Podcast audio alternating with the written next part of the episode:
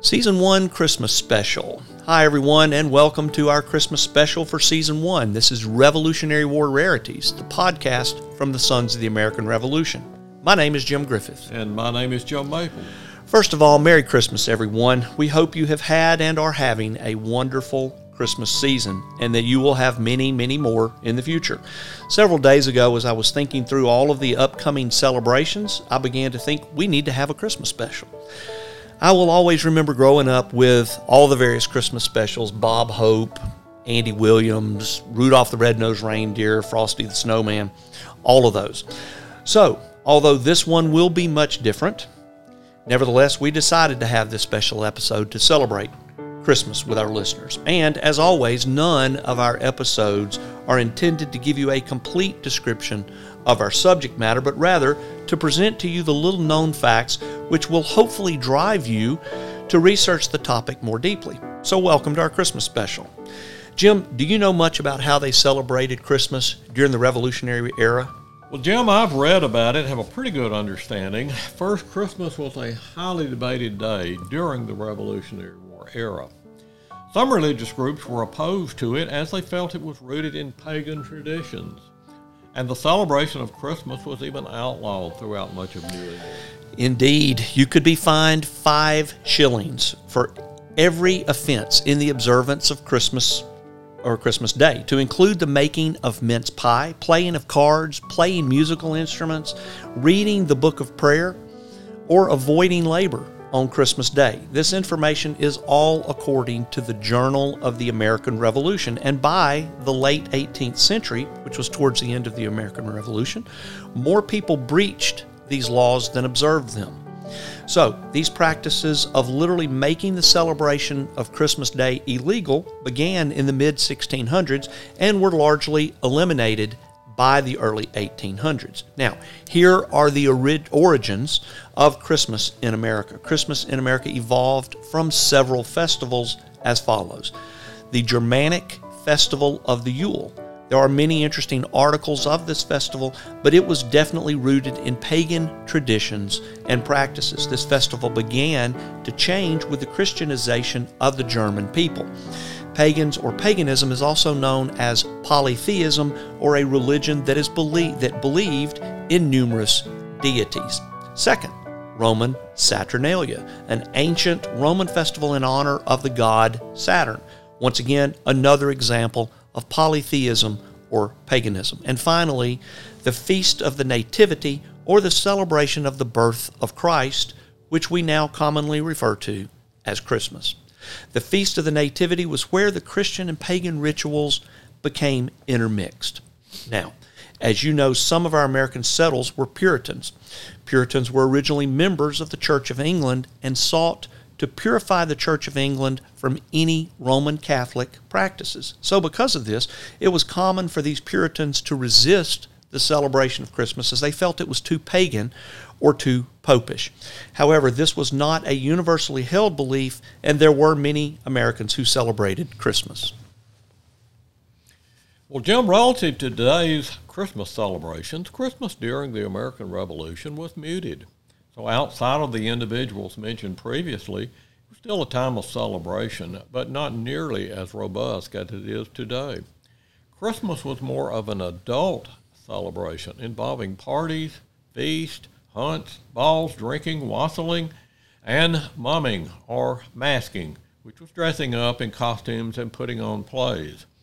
Caroling was popular in the southern colonies and included singing several songs that are still very well known today, such as The First Noel, God Rest You Merry Gentlemen, and The Holly and the Ivy. Now, some say the Christmas trees were first introduced in North America by Hessian soldiers during the Revolutionary War. However, Christmas trees did not become common in the States until around the time of the War of 1812. Either way, Christmas trees in America were a tradition from the German settlers. Prior to that, homes were decorated with evergreens such as holly and mistletoe. Okay, it's time for trivia, All Jim right. Maples. You ready? I'm ready. All right. do you know what the term nog, as in eggnog, means? Jim, I do. The word comes from grog, which is basically any drink that contained rum.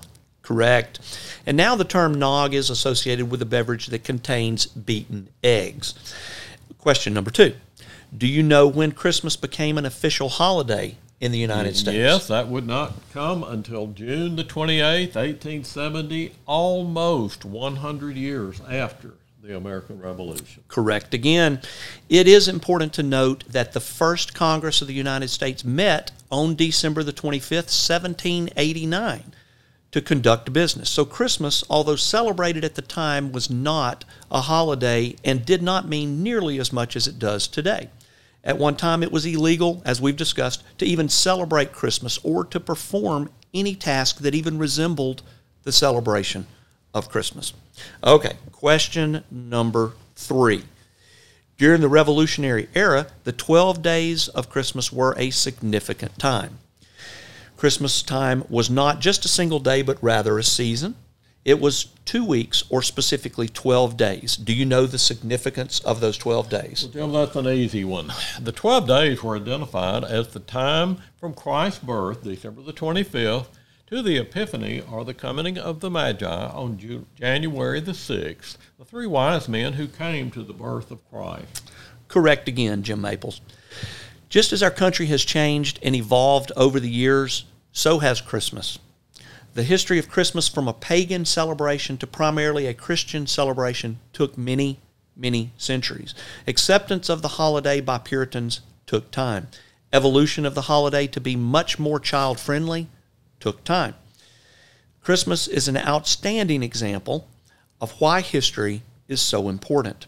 For those of you that dislike the study of history, this is yet another great example of how we learn from history and how history establishes who we are today and what we do today. So many of the festivals of Christmas came from pagan based festivals. And many of our founding fathers did celebrate Christmas as a Christian based time, but did so more as an adult holiday with little involvement from children. Many of the traditions of Christmas during the Revolutionary era are alive and well today, and many have evolved into much more broadly celebrated activities. But with all that being said, Christmas was nowhere near the celebration that it is today. Now, we would like to introduce to you, our listeners, the President General of the Sons of the American Revolution, who would like to bring Christmas greetings on behalf of the membership of SAR, as well as Revolutionary War Rarities. I would like to introduce you all to President General C. Bruce Pickett. Thank you, gentlemen. First, I want to thank you for listening to the Revolutionary War Rarities. This is an important educational program of the SAR and is leading the way as we expand our programs into newer communication platforms. But most of all, I'm here to wish you all a Merry Christmas and a Happy New Year. This is the time of year when we all have the opportunity to reflect on the past year, enjoy time with our families, enjoy our various traditions, eat too much, and take time to focus on the true meaning of this holiday. This holiday is historic, just as it was important to our founding fathers, it is to us today. And so I will conclude by simply saying from the 38,000 members of the Sons of the American Revolution, may all have a happy holiday season, a Merry Christmas, and a happy, healthy, and safe New Year.